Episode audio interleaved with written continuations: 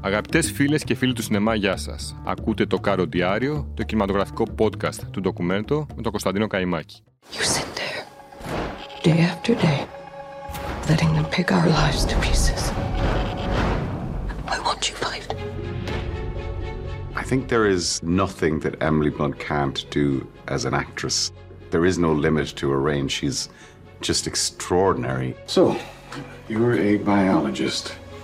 Well, somehow I have graduated to housewife. What I was drawn to is that idea of a woman who refused to conform to the sort of feminine ideal of the time. She just had this defiance against the system that felt so modern. I mean, she herself was a scientist, she was a great scientist, and a really brilliant brain that kind of went to waste at the ironing board. And she suffered for it. Η Βρετανίδα ηθοποιός Emily Blunt γιόρτασε προχτές τα 41 της γενέθλια. Γεννημένη στις 28 Φεβρουαρίου 1983 στο νοτιοδυτικό Λονδίνο, η Blunt θα διεκδικήσει σε μια εβδομάδα περίπου το πρώτο Όσκαρ της καριέρας της. Στο Oppenheimer του Christopher Nolan δίνει μια άρτια ερμηνεία στο ρόλο της συζύγου του πυρηνικού φυσικού που δημιούργησε την ατομική βόμβα. Μάλιστα, θα ήταν σίγουρη νικήτρια αν στην κατηγορία του Όσκαρ β' γυναικείου ρόλου δεν στεκόταν να κλώνει το φαβορή η εντυπωσιακή Νταβίν Τζόι Ράντολφ της ταινίας του Alexander Payne Τα παιδιά του χειμώνα.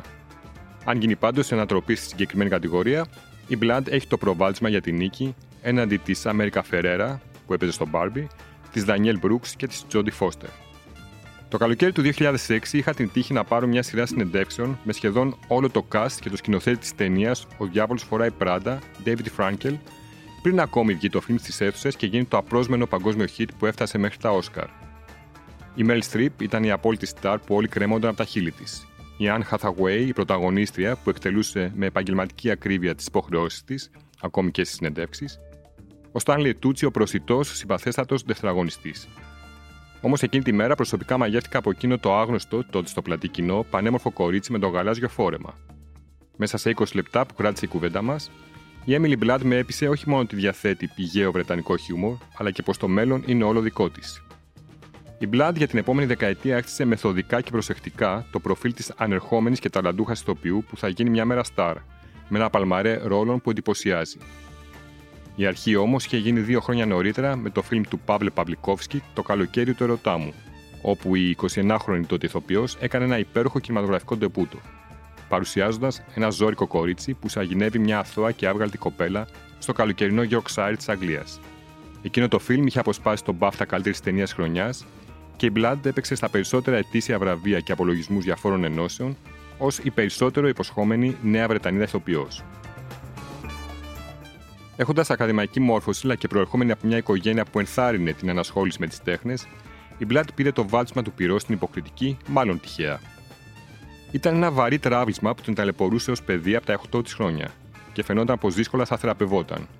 Ώσπου, όταν είχε γίνει 12 ετών, ένας δάσκαλός της τη ζήτησε να υποδηθεί κάποιον ξένο προς εκείνη χαρακτήρα.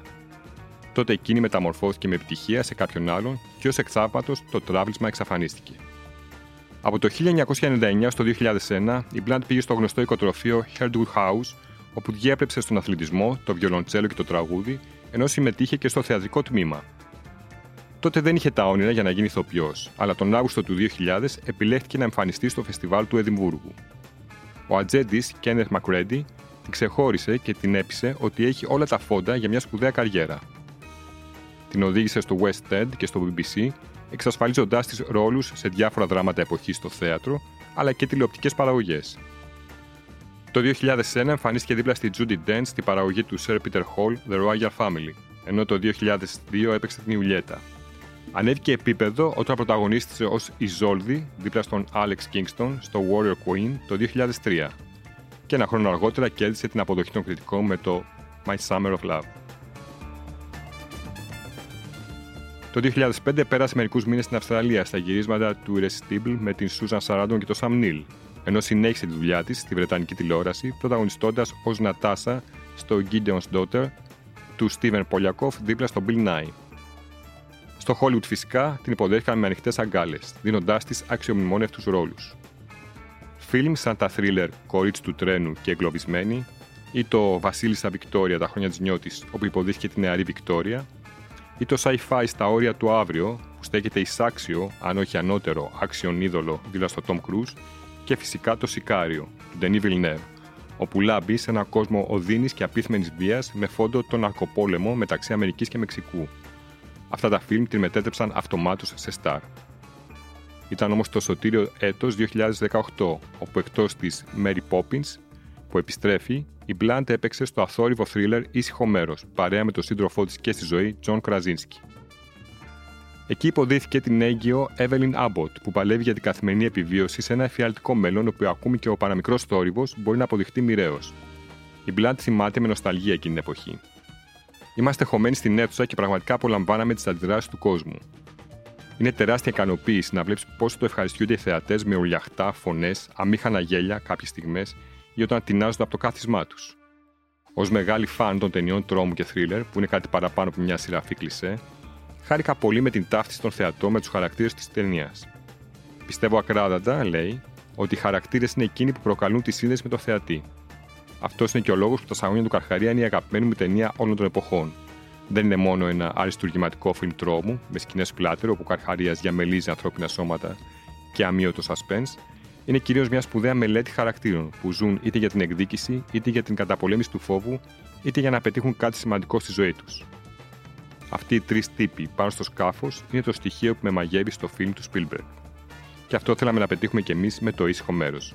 Να δημιουργήσουμε μια οικογένεια στην οποία μπορούμε να χτίσουμε πάνω της όλο το νόημα και την αξία του έργου. Με αφορμή εκείνο το φιλμ που έσχισε και γνώρισε μια εισάξια συνέχεια, η Μπλάτ θυμάται την πρώτη φορά που ένιωσε μαγεμένη από κάποια ταινία. Ο πατέρας μου έφερε στο σπίτι πολλά κλασικά φιλμ, σαν τα Σαγόνια του Καρχαρία, τη Φωλιά του Κούκου ή τους Δύο Ληστές. Και παρότι ακατάλληλες οι περισσότερες από αυτές για μένα και τη μεγαλύτερη αδελφή μου, εμείς τις βλέπαμε μανία. Θυμάμαι την πρώτη φορά που είδα τα Σαγόνια του Καρχαρία. Τότε κυριολεκτικά τρομοκρατήθηκα. Έχει πλάκα πάντως πως όταν γνωριστήκαμε με τον Τζον Κρασίνσκι, ο οποίος σκηνοθέτησε και πρωταγωνιστεί το ήσυχο μέρος και είναι ο σύζυγός της όπως προείπαμε, αποφασίσαμε να δούμε μερικά αγαπημένα φιλμ μαζί. Και τότε συνειδητοποιήσαμε ότι τα Σαγόνια του Καρχαρία είναι το έργο που λατρεύουμε και οι δύο. Σχεδόν στη δεκαετία που είμαστε μαζί πρέπει να το έχουμε δει 25 φορές. Είναι προφανές ότι το φιλμ αυτό ενέπνευσε το ήσυχο μέρος, αλλά ποια άλλα φιλμ επέδρασαν στη δημιουργία του; Η Emily Blunt δεν έχει πρόβλημα να αποκαλύψει τα μυστικά του συζύγου της. Το Alien φυσικά λέει απότομα, αλλά και ο μάρτυρας εγκλήματος. Χωρίς να φαίνεται σε ένα πρώτο επίπεδο, υπάρχουν αναφορές σε αυτά τα δύο φιλμ.